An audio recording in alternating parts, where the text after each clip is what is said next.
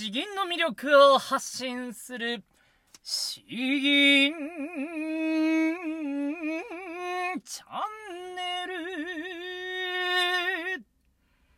おはようございます。こんばんは。詩吟チャンネルのヘイヘイです。このチャンネルは詩吟歴の長い長い私ヘイヘイによる詩吟というとてもマイナーな日本の伝統芸能の魅力を分かりやすくざっくばらんにお伝えしていくチャンネルです。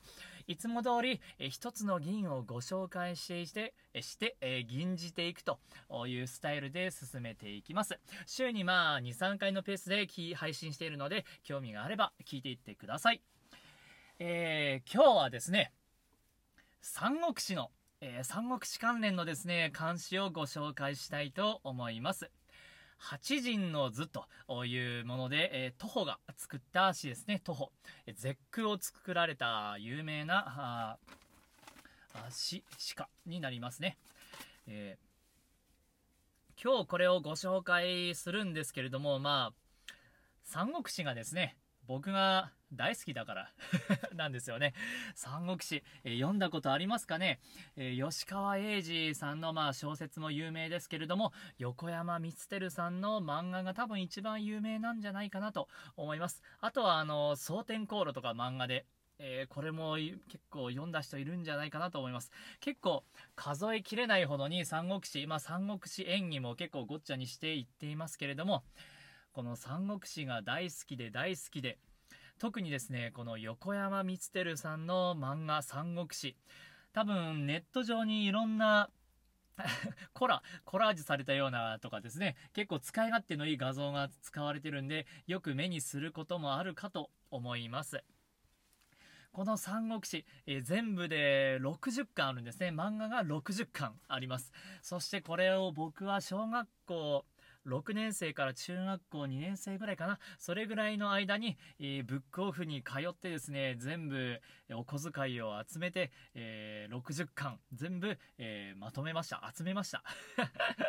それを段ボールに詰め込んで、もう何回読んだかわからないですね。何周したか、60巻。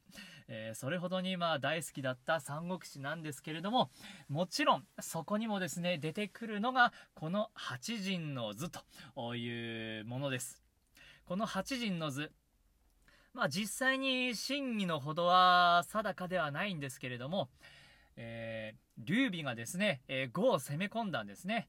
関羽かな？関羽の弔い合戦かだったと思うんですけれども、攻め込んだ時にですよ、もうだいぶ気持ちが流行っているわけですから、あ蜀のまあ劉備がですね、勢いよく攻め込むけれども、5の軍師、リクソンですね。リクソンがやはりそちらの方が賢くてですね、あっという間にもう策にはまって蹴散らして、蹴散らされてしまう。劉備が蹴散らされてしまうんですね。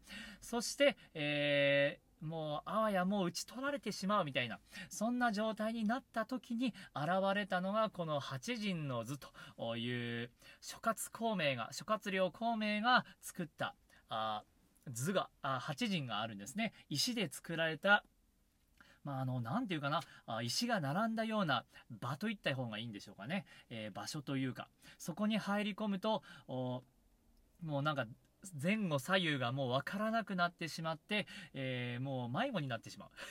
可愛く言うと。で、そこに兵がところどころ隠れていて、えー、もう分からなくなったところで少しずつ打ち取られていくと。で、それに恐れをなして、えー、結局リクソンは劉備を追うことをやめて、なんとか命からがら、あ劉備は逃げ帰ることができたというものです。なので、これを作った諸葛亮孔明がなんと恐ろしいものかと、後のリクソンが恐れおののいたというエピソードがあります。まああのー多分いろいろ 正しいエピソードがあるんでしょうけれども僕の中の三国志演義の漫画における知識はこんな感じですね、えー、この八人の図、えー、こういう背景を元に聞けば内容は分かりやすいかなと思います。ではあ次はですねこの詩を読んでいきたいと思います。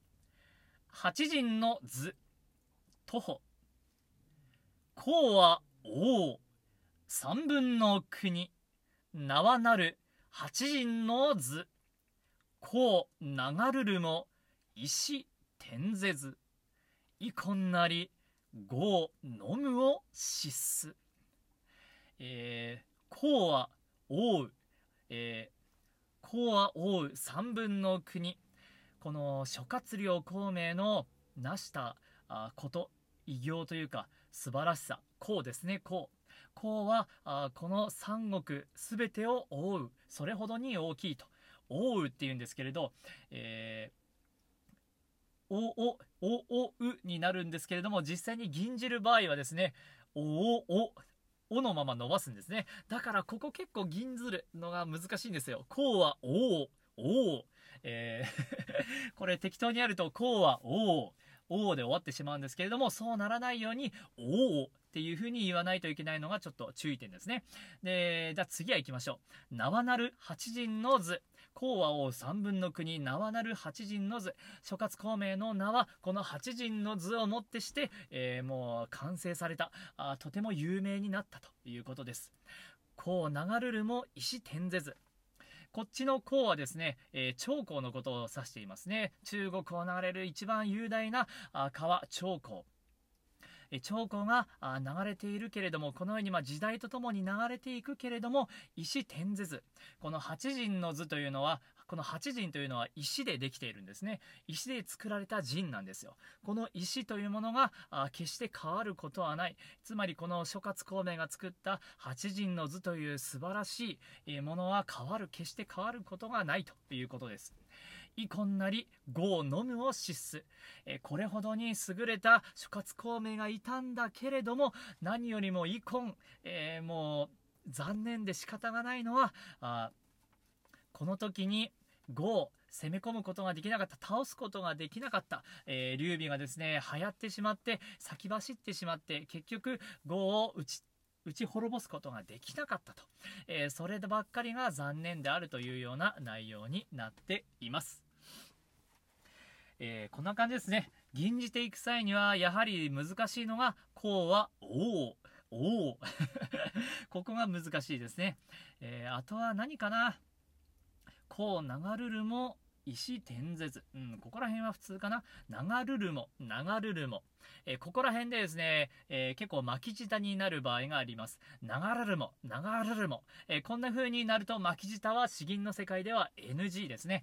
正しい日本語を美しく発音する。えこれが詩吟の正しいやり方なので、巻き舌はダメです。無意識にしろ、え意識的にしろアウトですね。で、最後、イコンなり、ゴー、飲むを失す。ゴー、ゴーっていうところもこの言葉が短いのが難しいですね。ゴー。何もなんかざっくり言うと、ゴー、飲むを失すになるんですけれど、ゴー、ゴー、ゴー、飲むを失す。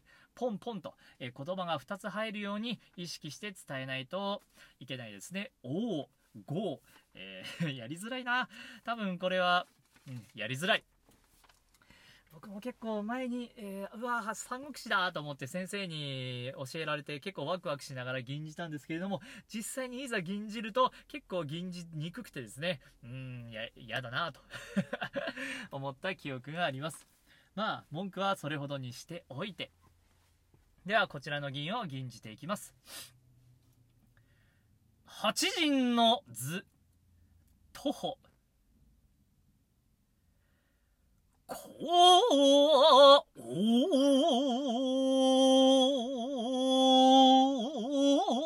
う、三分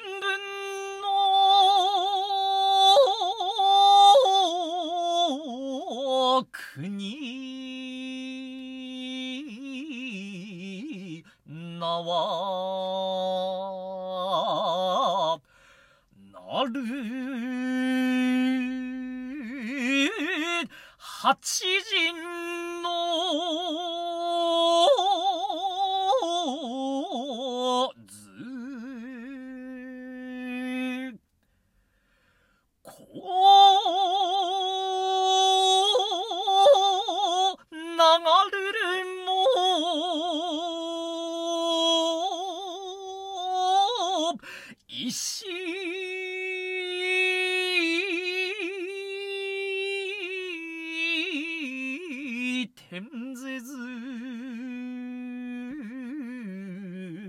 いこんなり。